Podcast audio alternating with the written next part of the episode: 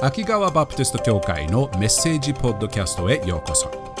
このポッドキャストを通してあなたのイエス様との歩みを少しでも助けられたらと願っています。秋川バプテスト教会についての詳しい情報は秋川 BC.com または秋川バプテスト教会と検索してください。ではメッセージをどうぞお楽しみください。私たちはいろんな方法でいろんな状況の中でイエス様に出会うことができましたよね。自分の生活の中で皆さんはどうですか？自分が初めてイエス様に出会った時イエス様のことを知ってあイエス様は私の救い主なんだ。イエス様に信頼を置くその日覚えてますか？一生忘れない日もの中の一つじゃないでしょうか。面白いのはイエス様はみんなこの部屋の中にいるみんなを見るといろんな状況からいろんなバックグラウンドから私たちを救ってくださいましたね。本当に自分が救い主が必要なんだ。イエス様がその救い主なんだ。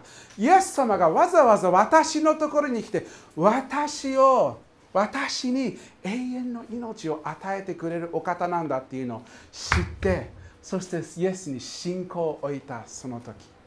いろんなバックグラウンドからいろんなユニークなところから私たちをイエス様の身元に導いていただきましたね。このイエス様に出会うことで私たちの一人一人の心がだんだんと変わっていくようにみんなも経験してますよね。イエス様に出会う時心が変えられる。心が変えられれば変えられるほど自分自身も変えていく。これって今現在住んでいる私たちだけではなく歴史中ずっと何千年も見続けていることなんです。歴史中にイエス様に出会うと自分に大きな変化が起こる。ですよね。これは一番最初に出会った人たち。イエス様に一番最初に出会った人たちも同じなんです。今日はイエス様に初めて弟子となった数人かのイエス様のとの初めての出会いを今日見ていきたいと思います。面白いと思います。先週から学びましたね。バプテスマのヨハネの後についてある2人の弟子がいました。アンデレとヨハネという弟子でした。アンデレとヨハネはバプテスマのヨハネの後についていてバプテスマヨハネにイエス様を示されましたね。このアンデレとヨハネはベッサイダという町に住んでいました。これがイスラエルの、えーと、地図ですですけれど、えーと、北から南に見ているところですね。一番奥の左のここちょっと見ますけれどここがエルサレム。エルサレムの町でしたね。ヨルダン川でガリラヤ湖にガリラヤ湖がここですね。ヨハネのバプテスマはバプテスマを授けたところがこのヨルダン川の近くでした。そしてアンデレとヨハネは漁師でした。ガリラヤ湖にの近くのそばのベサイダという町に住んでいたんですね。そしてアンデレとヨハネはイエス様あのイエス様の後についていくことでしたね。このヨハネ、バプテスマのヨハネがイエス様に紹介した時の話、先週やりましたけれど、一緒に見て、そこから始めたいと思います。36節にこう書いてあります。ヨハネ1章の36節そしてイエスが歩いて行かれるのを見て、バプテスマのヨハネはこう言いました。見よ、神の子羊と言った。アンデレとヨハネは先生自分の先生バプテスマのヨハネが言っていることを聞いてどのような反応したんでしょうか？37節を見ると2人の弟子は彼がそういうのを聞いてイエスについていった、okay、ここでアンデレとヨハネ。この2人が今までずっとバプテスマのヨハネの後についていったんです。で先生がこの人の後についていくことが大切ですよ。神の世の罪を取り除く神の子羊というふうに示してイエス様の後についていきなさい。この2人はイエス様の後についていくようになってその後に後のイエス様が通っている彼らはその後をついてきてるんですね。どれくらいそのイエス様の後についていったかはわからないですけれど歩いている間イエス様が振り向いてあ2人がいるのを気づいてこのように言いました。38節。イエスは振り向いて彼らがついてくるのを見て言われた。あなた方は何を求めるのですか？結構シンプルな質問ですよね。2人は何を求めてるの？何を求めてるんですか？単純な質問でありすごく大切な質問でもありますよね。イエス様の後についてきているこの2人は実際にイエス様から何を求めようとしているのでしょうか。イエス様を見てイエス様の後についていく動機は何なのか。これって結構大切ですよね。私たち個人的な人生の中の生活の中でもものすごく大切です。私たちもイエス様を求める理由イエス様の後についていくイエス様をもっと知りたい理由それはどこから来る？何のモチベーションで何の動機でイエス様を求めているのでしょうか？これはイエス様を初めて知る人だけではなく何年も何年もイエス様の後についていく私たちにもものすごく大切な質問です。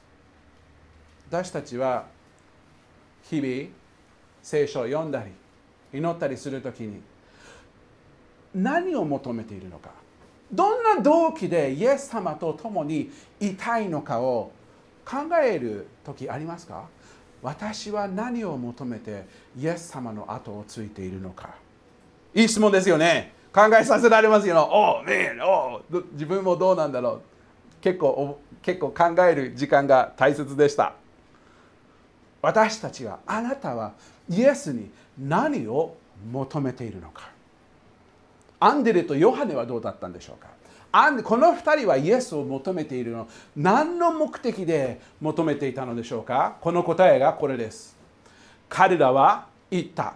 ラビ訳すと先生ヘブル語の先生という意味ですね。どこにお泊まりですか？この先生っていう反応って面白くないですか？今までずっと彼らの先生はバプテスマのヨハネでした。ずっとヨハネの後についていって彼らは今度はイエスを先生ラビと呼んだんです。後に従いたい気持ちでイエス様の後に従い気持ちで先生後に従うべきものお方であることを理解していました。そしてヨハネの考えてみればそうですよね。ヨハネの後についた理由は何だか覚えてますか？ヨハネは悔い改めのバプテスマを授けていましたね。前にも話しましたよね。つまりヨハネのメッセージは私たちみんな神様の前で悪いことをしている罪を罪の状況を持った心罪の罪を背負っている心を持っているんです。私たちの心には罪があるんです。神様に対して。神様を無視した神様よりも自分勝手の道を歩んでいる。自分の神様の神様に対して良くないことをしている心を持っていながら歩んでるんですということをみんなに知らせるためにいたバプテスマのヨハネです。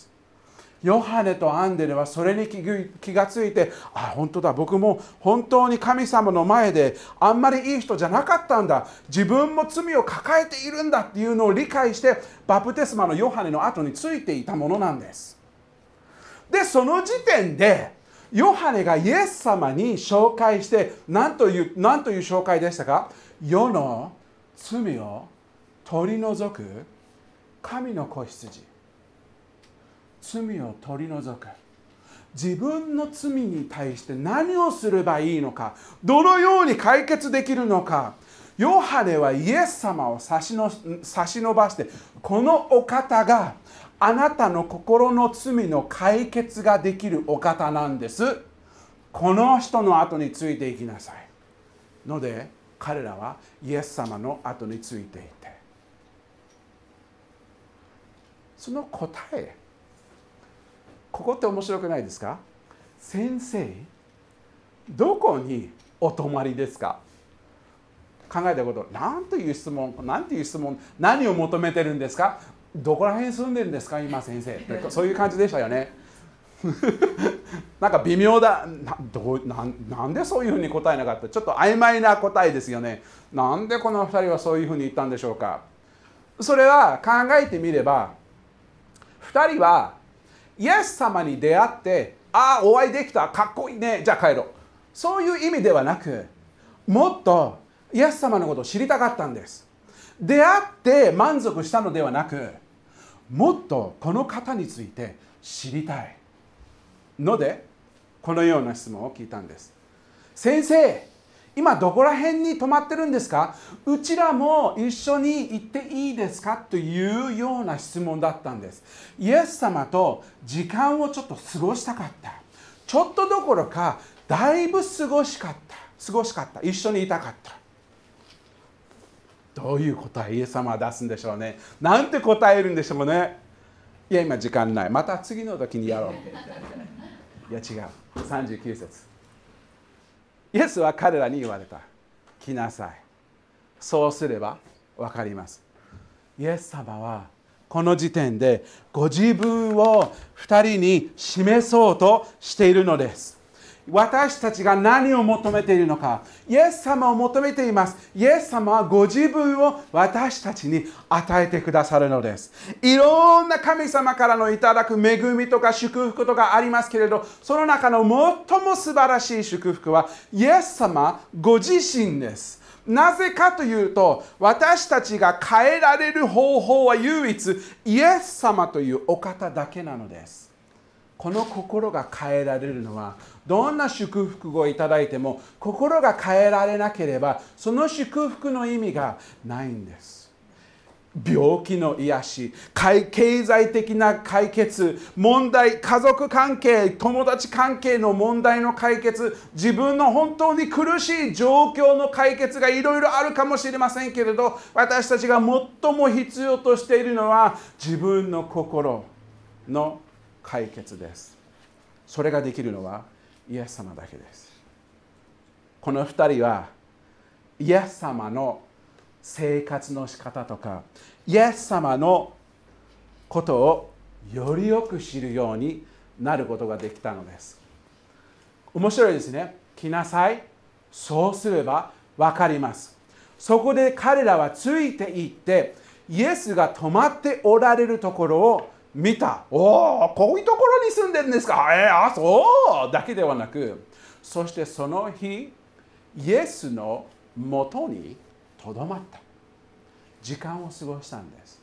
その日じっくりイエス様とお話をしてじっくりイエス様のことを聞いてじっくり知ることができました。そのヨハネにとってこれはものすごく印象的なことでした。なぜかというと何時頃だったかのだったのかも書いてあるんです。時はおよそ第10の時であった。朝か朝の10時か午後の4時なんかヘブルの時間あのイスラエルの時間の焼き方がちょっと違うんですけれどでも10時ということがよく覚えています。自分の人生の中でなんかものすごく印象的な出来事の振り返ってみるとあああれ何時だか今でも分かってる覚えてる印象的そのイメージが出るありますよね。2人にとっても大きな大きな自分の人生の大きな印象的なひとときでした。ヨハネはこのことをよく覚えていた。この時とどまっていた。何について話してたんでしょうね。どんな会話をしたんでしょうね。ヨハネとアンデレはイエス様にどんな質問を聞いたのでしょうね。たまにこういう場面でちょっときあの行ってみてちょっと伺いたいなんかあのよ横からちょっと見たがるようなそういうような場面ではないでしょうか。この2人は初めてイエス様に出会うことができたんです。面白いですよね。たまに私たちは聖書を見るときに書いてない場面も出てくるんですよね。何について話したのか。じっくり書いてない場面って。ある時にはよく全部書いてある時もあります。例えばイエス様がニコデモに出会った時にその会話がじっくり書いてありますよね。ここでは書いてないんです。何について話したのか。何回か書いてない時とか書いてある時が出てくるんです面白いのは僕はこれを考えた時にやっぱりみんな自分なりの方法でイエス様に出会って自分のバックグラウンドいろんなさまざまな状況からイエス様に出会ってそしてイエス様に出会う時によく自分自身にぴったり合うようなイエス様の示し方が出てくるんですよね。これってどういうふうに説明すればいいか？分かんないな。これはもう自分の宝としてしたいなっていうそういう気持ちの時もありますよね。イエス様に出会った瞬間ってすごく個人的な出会いなんです。個人的な出会い。他の人と違っても大丈夫なんです。こういうふうにイエス様に出会った。ああいうふうにイエス様に出会った。イエス様に出会うこと。信頼を置くことはみんな同じなんです。罪の許しをいただくのはみんな同じなんです。イエス様に信頼を置くことを通してです。でもイエス様が私たちにイエス様をご自分を示す方法はいろんな方法があります。アンデレとヨハネのイエス様の示し、イエス様が2人に示した方法もすごく個人的なあれだったんじゃないでしょうか。何について話したのか。面白いのは私たちはその会話の内容は何だかは分からなくても2人にとってその会話は彼らにどのような影響を与えたのかは見ることができるのです。それは次次の40節です。アンデレとヨハネはイエス様と時間を過ごした結果どのように応答したのかどのように応答したのかを見ていきましょう。ヨハネから聞いてイエスについて言った2人のうちの1人はシモン・ペテロの兄弟アンデレであった。41節。彼はまず自分の兄弟シモンを見つけて私はメシア訳すとキリストにあったと言った。これってすごいです。アンデレが一番最初にしたことはお兄さん。シモンを探し出してシモンに起こった出来事を話してるんです。シモンすごいことが起きたんです。ずっと私たちイスラエル人が待ちかねていた約束されたお方。何千年も前から何千年も前から約束されたある人物がいたのです。この方についていろんな予言が。何千年も何百年も何個も何個も予言が語られているのです。イスラエルの人たちはずっとこの約束されたお方を待ち望んでいたのです。その方の名前はメシア。つまりキリスト選ばれたお方。つまり世界の救い主。世界の罪を取り除くお方。王の主の主。偉大なお方がいつか来るんです。という予言をずっと待っていたのです。とうとうそのお方が現れた。アンデルにとってこんなすごいことがあるのか。僕たちの時代にそのお方が来るのか。それだけではなく私がその方に出会ったのか。もうアンデルはもう興奮でもう喜びでいっぱいでもうどうしようもない。ので急いでお兄ちゃんのところに行って死も信じられないことが起きたの。メシアが来たんです。それだけじゃなくて僕がメシアに出会ったんです。信じられるこんなことはすごくないっていうそういう内容でシモンをシモンのところに行って教えたんです。すごくない？彼らがイエス様にイエス様との時間その会話ははっきりとどういう会話かは2人その3人の会話だけの会話でしたけれどなぜかその会話を通してこの2人はより明確にはっきりとイエス様の存在を見ることができたのです。イエス様はこのようなお方である。そして彼らの反応は誰かにイエス様を示したい。アンデレの反応はそのような反応でした。イエス様の現れがもう素晴らしすぎてどうしても誰かに伝えたくてしょうがない。みんなもそうですよね。自分にとってものすごく喜びすごく喜びを経験するときに伝えたくてしょうがなくないですか？楽しい時うわこれはすごかったっていう時に自分がその喜びの経験をする時に自分が愛している誰かにその経験をさせてしたさせていただきたいのでどうしても伝えたくなるんです。面白いのはこれが喜びの一部なんです。喜びっていうのはただ経験して満足するのではなく喜びの満足を達成するためには伝えることがすごく大切なんです。例えばみんなすごく面白いバあのバスケじゃなくて野球の試合を見たことありますか？野球の試合でもうみんながもう興奮して最後の最後まで誰が勝つか分かんなくてやっと最後のホームランを打ってみんなが勝った。あのチームが勝った。そのスタジアムから出ている人は何をしているのかというと経験したことに話し合ってる。んですあれすごくなかった。あれ本当に僕はやばいと思った。どうなのかさっぱり分かんない。そうね。でホームラン打ってすごかった。すごいねってみんな話してるんです。自分が経験した喜びをただ内側に止めるのじゃたたまんないんです。伝えなきゃいけないんです。伝えることが喜びの達成といえば喜びが完全に満ちああのあの満たすということなんですね。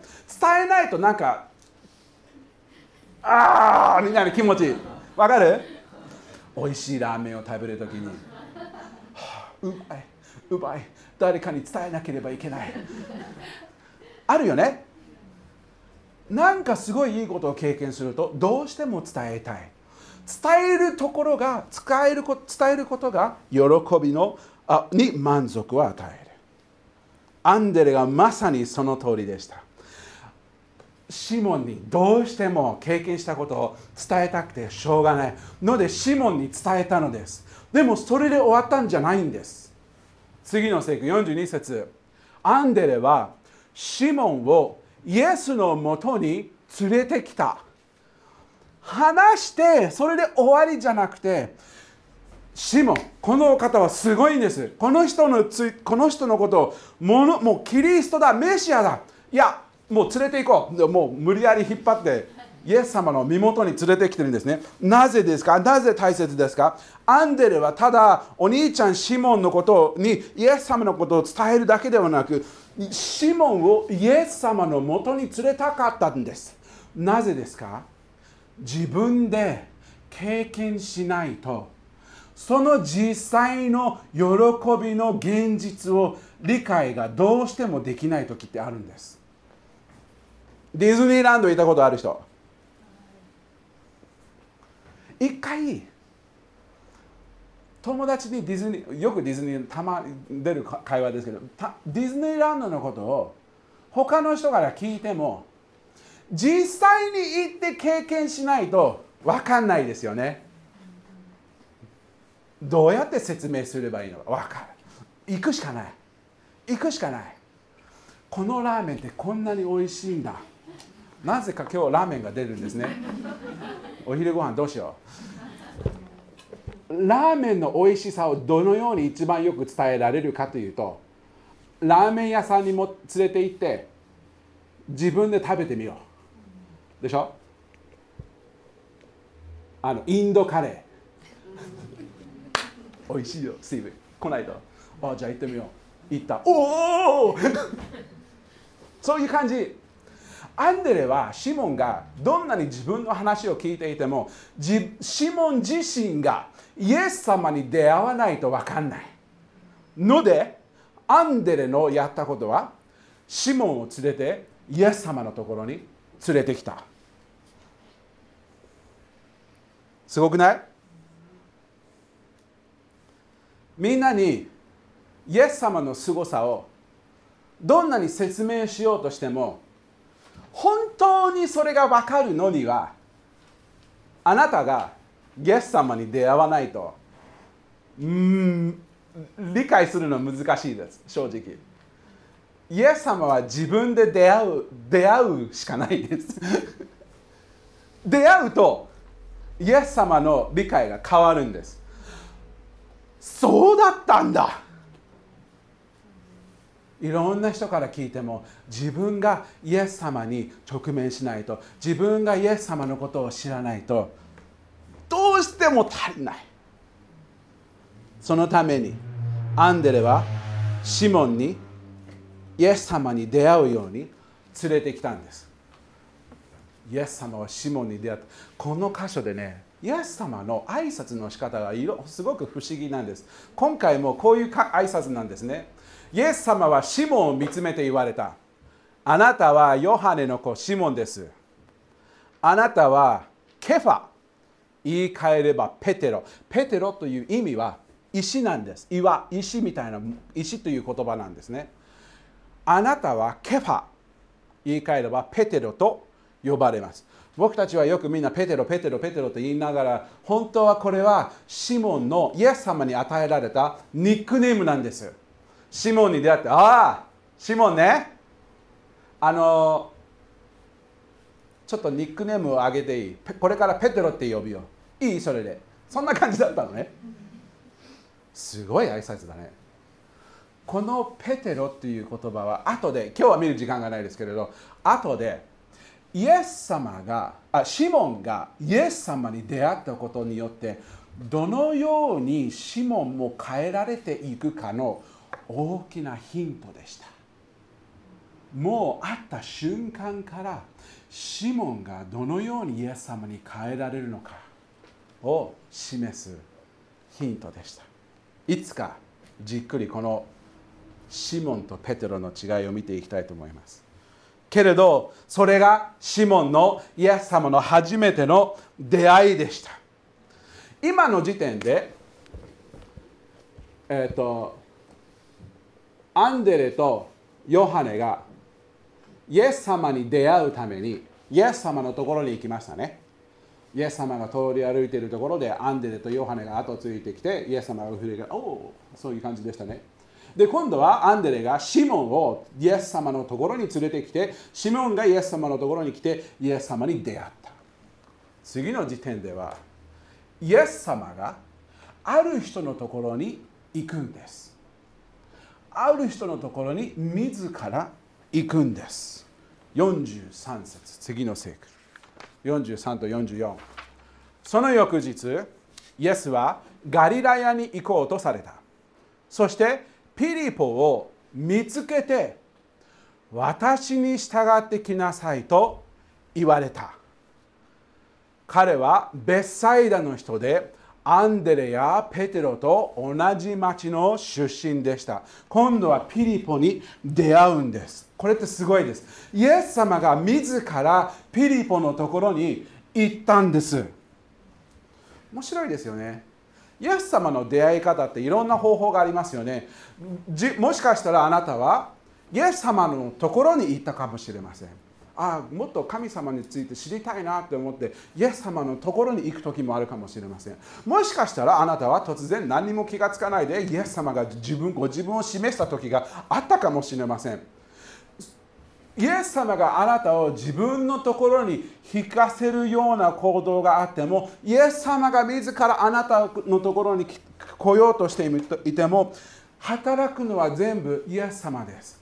いろんな方法で私たちを身元に導いてくれるんです。こっちに来なさい。という時があればあなたのところに行きますという時もあるんです。ヨハネの15章後でイエスもこの弟子たちにこういうふうに言いました。あなた方が私を選んだのではなく私があなたを選びあなた方を任命しました。それをあなた方が言って実を結びその実が残るようになるためまた、uh, down uh, down. Is there a continuation? There. あなた方が私の名によって父に求めるものをすべて父が与えてくださるためです。イエス様が私たち、私たちがイエス様を選んで、イエス様を見つけているのではなく、イエス様が私たちを身元に引き寄せてくださったり、私たちのところに行ってくださるんです。すごい。アーメン。イエス様とピリポの会話イエス様がピリポに私の後についてきなさい私に従いなさいというフレーズしかないのね。この聖書で。実際にそのふたそのフレーズで終わったのかあるいは奥にもっといろんなもっと深い会話があったのかはわからないです。もしかしたらその一瞬の言葉後についてきなさい。私に従いなさいという言葉で何かが起こってピリポはそのイエス様の後についたかもしれませんしもしかしたらその奥のもっと深い会話があったかもしれません。わからないです。がわかることはイエス様に出会ったピリポはイエス様について分かったことです。それはアンデレとヨハネと全く同じことでした。45節。ピリポはナタナエルこれはピリポの友達でした。ピリポはナタナエルを見つけていた。おまた同じ反応が出てきてるね。誰かを探して誰かを見つけてこういうふうに言うのね。私たちはモーセが立法の中に書き預言者たちも書いている方に会いました。出た！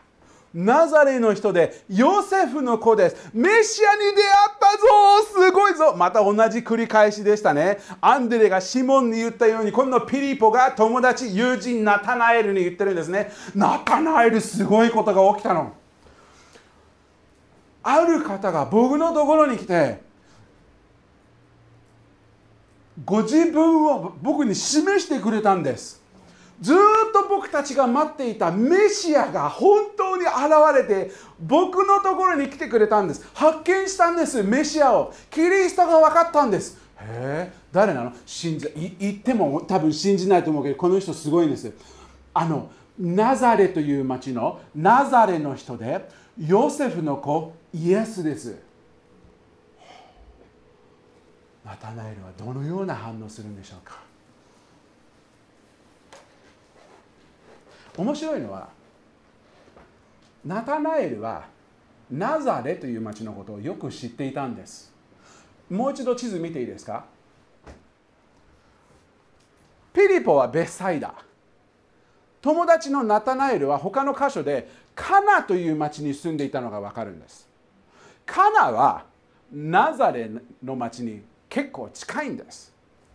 ナタナエルはナザレのことをよく知っていました。ナタナエルの反応はイエスはナザレの人だということを聞いたらどういう反応するんでしょうか？46節次の聖句を見るとナタナエルは彼に言った。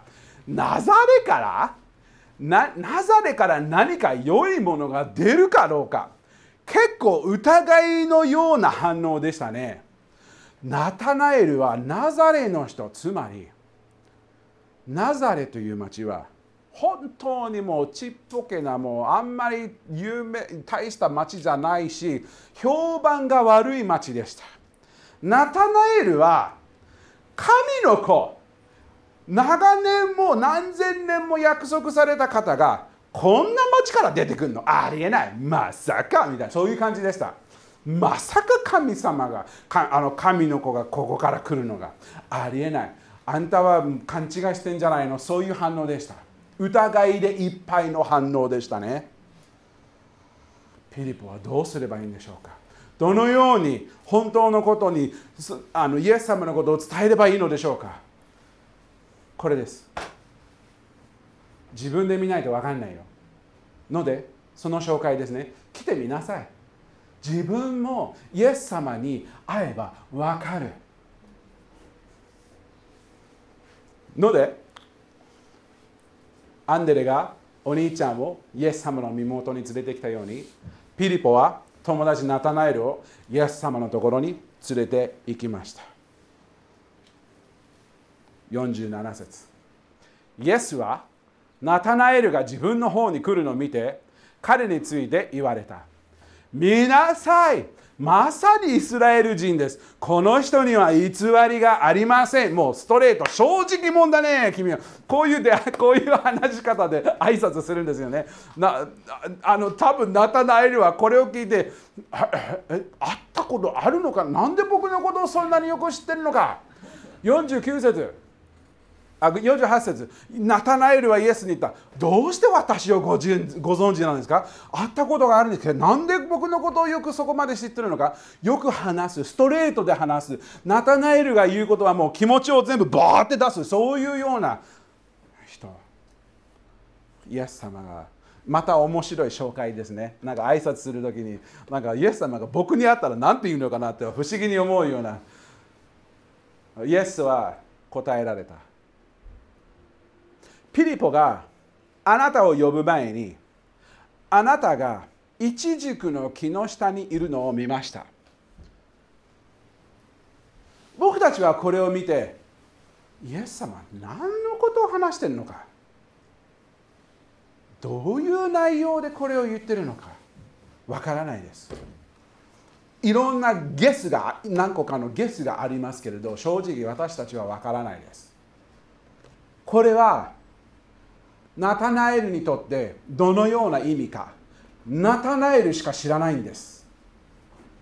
でもそれはナタナエルには衝撃的な言葉でした。なぜかというとそれを聞いたナタナエルはどのように反応するんですか？次の聖句。ナタナエルは答えた。先生あなたは神の子です。あなたはイスラエルの王です。イエス様に出会う前はナザレからメシアは絶対来ない。絶対無理。あんなところからメシアが来るはずなんかないじゃん。イエスの一つの言葉で一軸の下にいた時に君を見ていました。ナタナエルにとってそれはまた個人的なストーリーですよね。ナタナエル独特にイエス様がご自分の正体を示しているんです。私たちみんなそうなんです。イエス様はあなたが見る必要な方法で私自分を示してくださるんです。それによってナタナエルもイエス様のことを初めて明確に見ることができ本当にあなたは神の子です。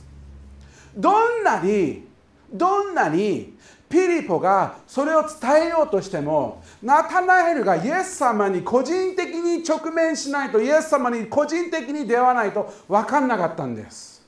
あなたもそうなんです。どんなに他のクリスチャンと出会ってああイエス様ってすごいなって分かっても本当にイエス様に出会うしかその凄さが明確には分からないです。でも出会うと見方が完全に変わります。完全に変わります。あなたの人生を変えるぐらい変わるんです。すごい。この数日間でイエス様はある5人の男性にご自分を示しました。アンデレヨハネアンデルのお兄ちゃんペテロピリポそしてナタナエル。彼らはみんなこの方は神の子だ。一生涯ずっとイエス様の後についていく初めの一歩でした。人生が変えられたんです。この方に出会うと。あなたもイエスに直面するたびイエス様を明確に。イエス様私があなたに求めていることは一つです。私にあなた様を示してください。あなた様が知りたいです。そういう気持ちでイエス様に行くと全てが変わるんです。この5人にもそれぞれ独特な方法でイエス様はご自分を示してくださいました。あなたが今通っている道人生の歩んでいる道の中で常にイエス様はあなたにご自分を示しているんです。あなたはイエス様を求めていますか？人生みんなそれぞれ人生の道が違うんです。イエス様を何年かも歩んでいるあなたもイエス様を初めて出会ってこの旅をこの人生のイエス様の後についていく道の初めの数歩であってもイエス様は常にあなたにご自分を示そうとしているのです。あなたのところに来る時があればあなたがイエス様のところに来る時もあれば。でもあなたの反応は一つです。目をイエスに留めること。イエスにとどまること。アンデルとヨハネがしたようにイエスにとどまること。目をイエスに見てアンデレがイエス様がアンデレとヨハネに紹介したようにあの進めたように来てみなさい。私のところに来てじっくり私を見なさい。アンデレがお兄ちゃんシモンシモンシモンのところに来てこのお方を見てきなさい。ピリポがナタナエル友人ナタナエルに進めたようにこの方を見てきなさい。私もあなたに進めます。イエス・キリストを見てきなさい。そうすればあなたもイエスに変えられます。どういう状況であっても今の状況が過去の状況と変わっていてもイエスに来てイエスを見なさい。目をイエスにとどめましょう。お祈りします。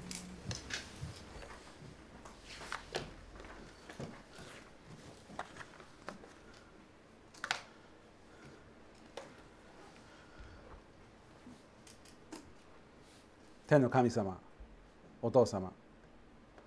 私たちの生活っていい時があれば辛い時があります。人生がスムーズにいく時と人生の日々の歩みが凸凹でいっぱいの時があります。安らかな時期があれば辛い時期があります。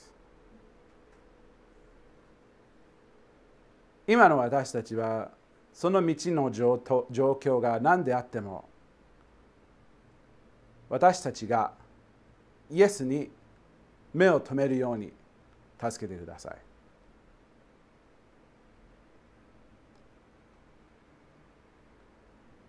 目をイエスに留めて必要としているイエス様の明確さをはっきり見てああこの状況でもイエスに信頼できる。